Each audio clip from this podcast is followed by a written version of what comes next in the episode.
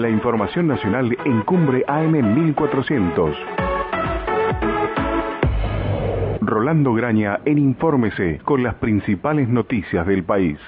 Hola, eh, Rolando, ¿cómo estás? Buen día. Pancho, buen día, ¿cómo te va? Bien, bien, bien. ¿Vos? Bien, bien. Sorprendido con este folletín del, de la detención de Fernando Sabac Montiel. Sí. Porque ahora eh, arrancamos de, lo último para lo, siguiente. Sí. Están buscando un tercer sospechoso. Ahora, que ya detuvieron a la novia, están, están buscando. Este. Bien, espera un minuto, ya volvió la luz. No, no, se ve que no la corte, fue ah. una interrupción nada más. Perdón, perdón que te interrumpí. Este, porque había un barrio que, que, se había cortado la luz y me estaban preguntando, eh, ya, ya volvió, me dicen. Bien, a ver, detienen a la novia y hay un tercer sospechoso.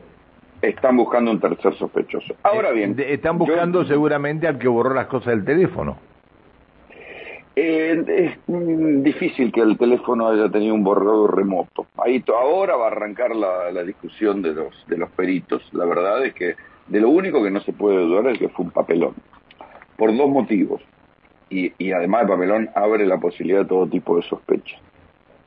Primero porque no se entiende cómo peritos experimentados, sin que haya un perito de parte, eligieron ellos quedarse y meter mano en el teléfono más importante de la Argentina, de la causa judicial más importante que hay hoy en la Argentina, y lo hicieron mal. Es raro.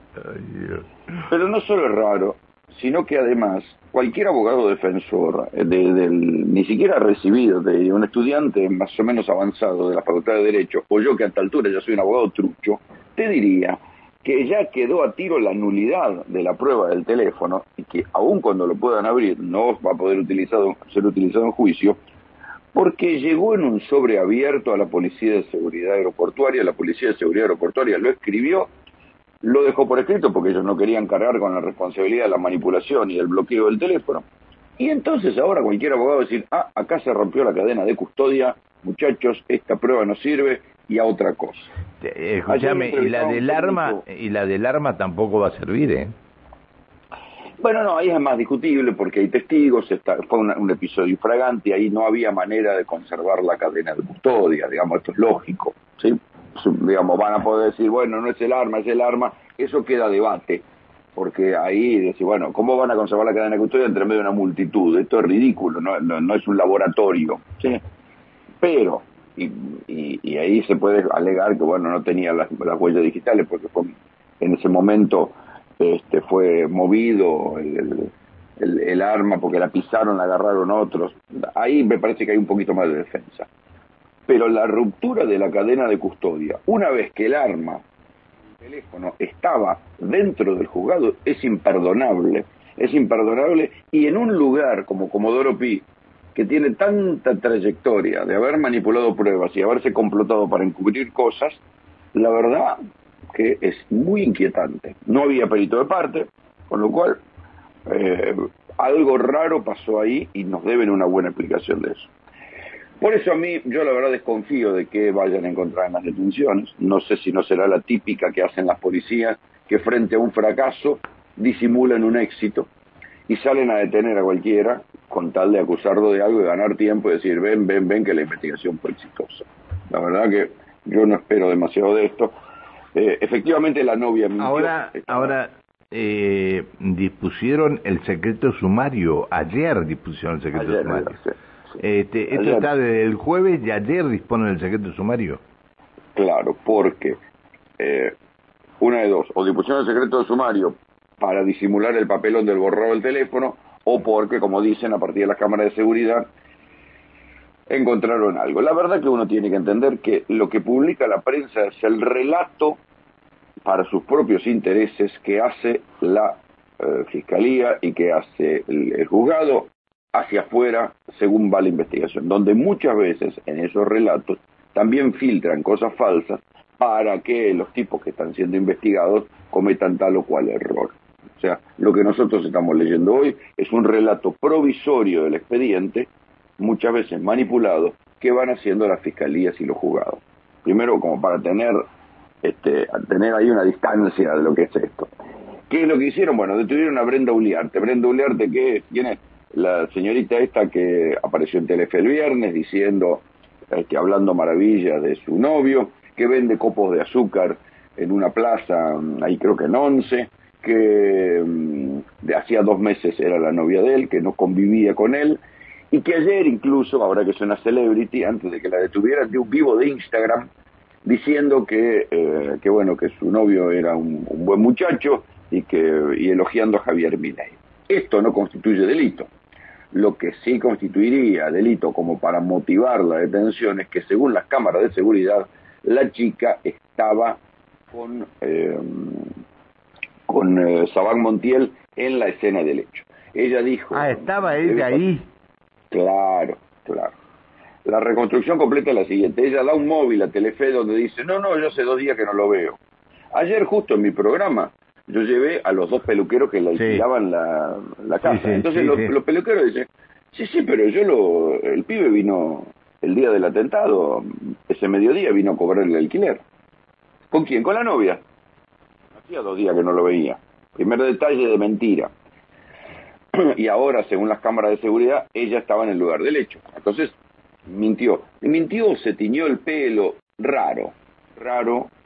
Eh, ¿Qué hizo esta chica? Bueno, acá también, acá también, este, un, un, te cuento algo. Este, había una manifestación de arte en San Martín de los Andes y uno, un, un, un trabajador del Estado eh, sacó un arma y empezó a los tiros y se escapó y se entregó a los dos días con el pelo totalmente teñido. Acá también pasan esas cosas, ¿eh? Sí, sí, Y como pasa, eh, eh, como pasa el tema de, de, haberse robado eh, 125 millones de mangos de cuentas de gente que estaba siendo atendida por desarrollo social. Acá también pasan cosas feas, ¿eh? 125 millones está bueno, ¿eh?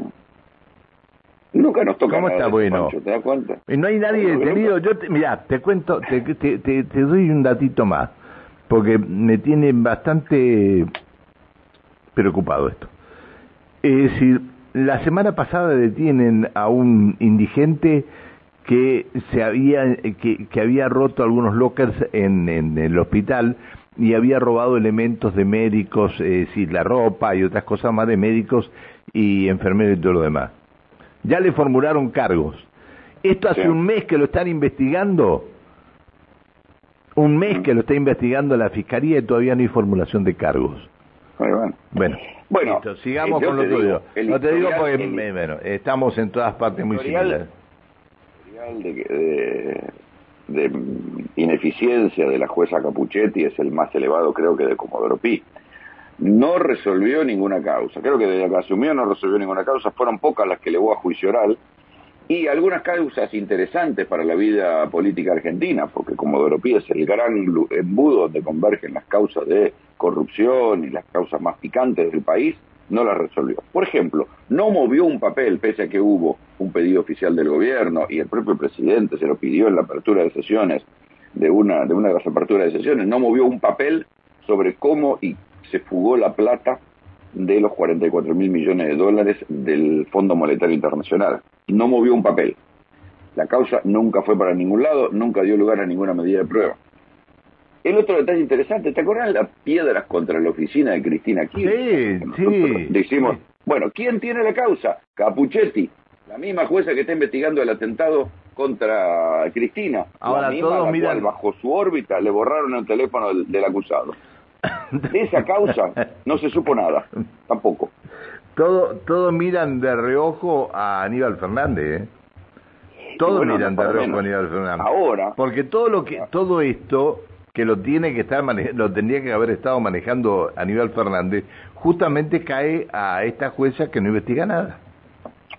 Claro, pero a ver, le cae a la jueza por sorteo, ahí no tiene nada que ver Aníbal, pero hay ah, cuatro ah, episodios ya hay cuatro episodios de Aníbal, cuatro, cuatro episodios de Aníbal que tienen muy calientes a los propios mismos de frente de todo. lo de las vallas, que fue el primero, donde Aníbal minimizó, acuérdate que nosotros lo contamos acá, y, Aníbal Fernández, que era el encargado de la Policía Federal, que tenía que disponer la custodia personal de la vicepresidenta, no puso ni siquiera una valla sobre Hipólito Yrigoyen. pareciera que Aníbal está como más, este, más temeroso, para decirlo claramente, en cuidar su culo y que no lo citan a declarar eh, por alguna causa que le abran, que en hacer las cosas que tiene que hacer. Entonces, apedrearon la oficina de Cristina, la Policía Federal no tuvo nada que decir. Aníbal Fernández salió después a decir, no, no, yo reforcé la custodia con un montón de, de personas este, de civil, nada, una zaraza. Después de eso, lo de la, lo de la custodia de Cristina. No, el, qué casualidad, el jefe de la custodia de Cristina ese día estaba de licencia. Carbone estaba de licencia. Eh, la, custodia miraba para otro lado. Es más, ayer Diego Ángeles, que es un instructor, un hombre que suele dar eh, cursos para instrucción de policías provinciales, que estuvo allí en el programa, me decía, me llaman de otros países porque es el único caso de un atentado a una personalidad política importante en la cual siguió haciendo todo como si tal cosa, le pusieron un arma a 15 centímetros de la cabeza y los que estaban a cargo no lo extrajeron de ahí, lo que indican todos los manuales que lo tenés que extraer rápidamente. La, la custodia policial la dejó regalada a Cristina dos o tres minutos más que siguiera firmando ejemplares y saludando a la gente. Es único en los manuales de, inseguridad, como te gusta decir a vos. Ah, no, pero es que nosotros tenemos un plan de inseguridad acá, ¿eh? Que lo están... agreguen, agreguen este, odiar un presidente. No, en serio te digo, no, no, no te rías, ¿eh? eh es un tema, es un tema preocupante y, y, lo están manejando a la perfección el plan de inseguridad. Pero bueno, este, a ver, eh, Rolando, eh, yo creo que, que alguien tiene que poner un coto en esto. Alguien tiene que decir, bueno, señores, hasta acá llegamos, desde acá todo nuevo. ¿Quién lo puede hacer? La verdad que nadie, porque esto lo debería decidir la política, y la política está tan peleada y tan empatada entre sí que nadie puede armar una mayoría y nadie puede decidir nada, y mientras no haya una mayoría, tampoco va a haber quien se pliegue a algo que debería ser una política de Estado. La situación de, mm, defensa corporativa que hay en Comodoro Pi entre jueces y fiscales directamente apesta. Se defienden entre ellos y no importa quién trabaja bien y quién trabaja mal. Y esto es lo que a mí me da escalofrío, te juro. Porque no hay manera, hoy por hoy, deberían estar dando una explicación de cómo se les borró el celular, quién rompió la cadena de custodia, deberían estar echando a los policías que lo hicieron. la procuración fiscal debe que, que rápidamente salió a contestarle a Alberto Fernández hace dos semanas porque eh, Fernández había discutido con el fiscal, debería estar diciendo estos, echando a los fiscales, sacando a los fiscales que hicieron esto. No, no van a hacer nada, porque solamente están más entretenidos en la defensa corporativa y se tapan el culo unos con otros. La verdad que es un desastre. Qué bárbaro, qué bárbaro. Bueno, este, parece que es todo similar en las investigaciones en todas partes. ¿eh? Parece que es todo similar. Mirá vos que justo se le va a, borrar, a resetear el teléfono. Sí, no solo es eso. Ayer, después vendrá la opinión de cada técnico, pero ayer Ariel Garabars nos decía que si fuera bloqueado, diría teléfono número bloqueado. Sí. Acá lo que es raro porque dice teléfono reseteado de fábrica es un procedimiento más. Es como uno. ¿Cómo ser reseteado de fábrica? Bueno, esta es la leyenda que aparece. En el acta de la Policía de Seguridad Aeroportuaria dice, recibimos un teléfono en un sobre abierto, eh, encendido pero en modo avión, y que al conectarlo, dice eh, teléfono reseteado de fábrica. Es un milagro, ¿eh? ah, es un milagro que no haya salido la bala. Este es el milagro. Bueno, ese es el otro detalle interesante. ¿Fue realmente Sabac Montiel que corrió mal la corredera, valga la redundancia, o otra cosa? Porque ahí, ayer se hizo una pericia balística y 50 tiros seguidos tiró bien la Versa 38. 50 tiros seguidos, sin problema. La dispararon 50 veces y salieron las 50 balas. Es verdad también, porque justo ahí yo tuve oportunidad, encontré un video de un, de un foro de tiradores, donde un tirador analizaba justamente la Versa 380 y decía que a veces suele percutar mal las balas. Bueno, pero a ver, eh, eh, está bien, pero a veces suele percutar mal las balas. Claro, que a veces eh, dispara, pega el percutor, pero la bala no sale por un defecto de fabricación, pero esto en una serie de muchos tiros. Justo esa bala no salió. No sé, es raro.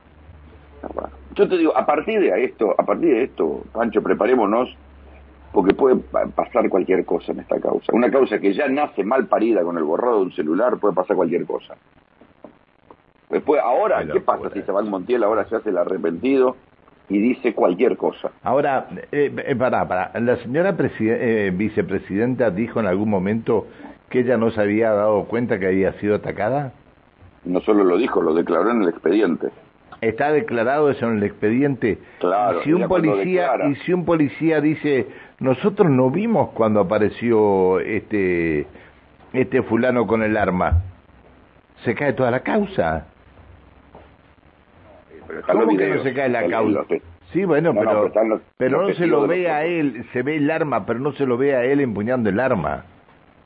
Hay un video de frente donde se lo ve a él con gorro y con barbijo.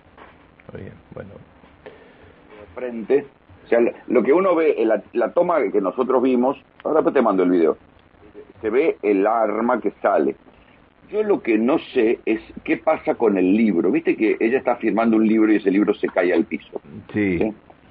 Yo no sé si ese libro, que es lo que la distrae a Cristina en un momento dado, si el que le da ese libro no estaba, o sea, si era el propio Sabag, Montiel, o si estaba, es otra persona la que le da el libro. Esta es una de las cosas que todavía no logro entender a través de las cámaras. Cuando ahora yo te mando el video para que lo veas, se lo vea Montiel de frente, se ve el libro que viene. Pero hay otro detalle. es zurdo. Pero él le estaba dando el libro con la derecha, porque se dice que él le estaba dando el libro. Bueno, esta, y, él es zurdo y fue a disparar con la mano izquierda. Y el libro se lo estaba dando con la derecha. Raro, ¿no? Ah, mira, me dice un, un, un ex policía, me dice, esa Versa 380 se fabricó hasta el año 1982 y dicen quienes la usaron que tiene problemas de percutor, por eso falla. Sí, sí, eso es lo, que dicen también en, los foros. Pero, ¿dispararon cuántos tiros después? ayer en la pericia dispararon 50. 50, tiros no falló nunca. No falló nunca. Bueno. Bueno, don Rolando. Panchito, mañana te sigo el folletín. Bueno, mándame, mándame, ¿qué pasó con esto? Mándame los videos, por favor. Mañana te lo mando. Dale, ahora te lo mando. Abrazo. Te mando un abrazo. Chao. Hasta luego. El señor Rolando Graña. Cada vez más enquilombado esto. ¿Qué querés que te diga? Por Dios. Vamos.